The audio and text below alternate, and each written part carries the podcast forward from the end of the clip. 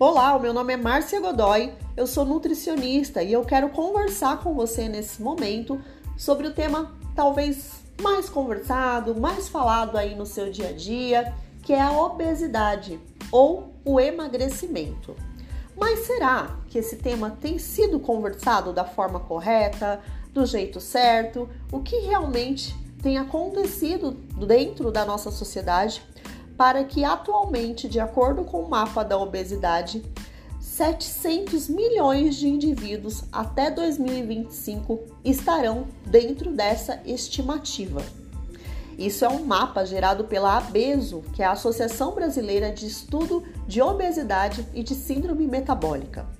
O mesmo mapa coloca 72% né, de crescimento nos últimos 13 anos para a obesidade. O que gera esse desequilíbrio, de acordo né, com a, o que a maioria acredita, é o fato de come demais, se mexe pouco, se move pouco, não pratica exercício físico e por isso acaba aí ganhando peso e gerando um corpo obeso. Mas será que essa é realmente a única classificação para que uma pessoa né, encontre-se aí diante dessa obesidade, desse peso elevado? Será que esse é o único ponto que nós devemos levar em consideração? Na minha opinião, e até por lidar com isso aí há mais de oito anos, no dia a dia, né? As pessoas têm uma dificuldade que vai muito além do prato, que vai muito além do comer. A obesidade não é apenas o desequilíbrio calórico e não faz sentido pensar na obesidade apenas como esse desequilíbrio calórico entre o comer demais e o mover-se pouco. A dieta, né, estabelecida no único padrão de déficit calórico, não atende a todas as pessoas, assim como a orientação de coma menos e mova-se mais também não atende a todas as pessoas. Você já parou para pensar sobre isso? Provavelmente não, né? A obesidade é uma doença de longo prazo. Né? Antes de pensar em dieta, o seu verdadeiro pensamento deveria ser a causa. O que causa o excesso de peso em mim ou no outro? O que está acontecendo que, obviamente, não é uma causa igual para todo mundo, são causas diferentes. Quando você se aprofundar dentro da sua causa, da sua real necessidade de gerar esse emagrecimento, com toda certeza o seu desejo será atendido pelo corpo.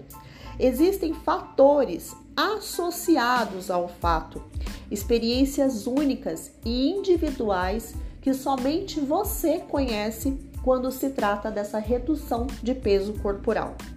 O nível o impacto de cada pessoa, né, de cada experiência vivida por cada pessoa é diferente. Então eu vou dar um exemplo para você.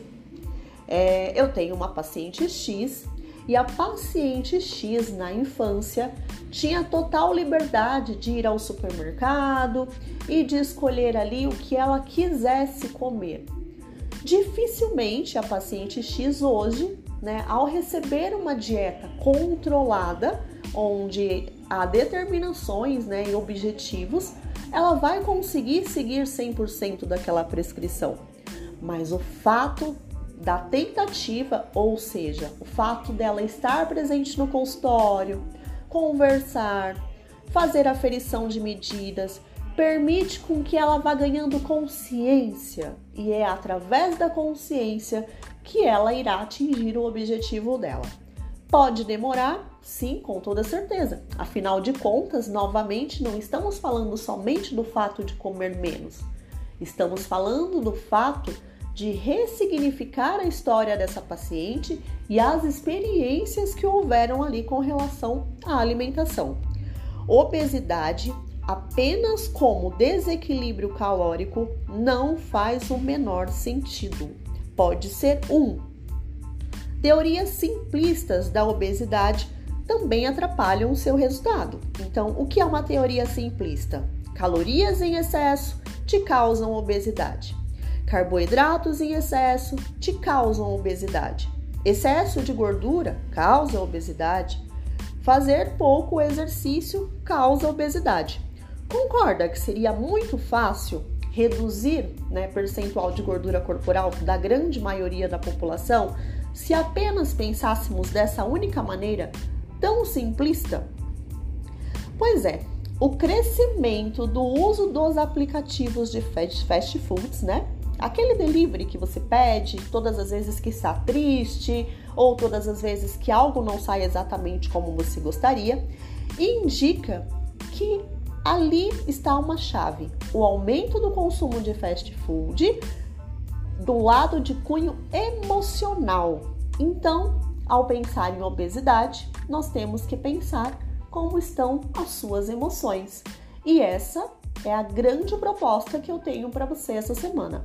Pare para pensar como estão as suas emoções. Combinado?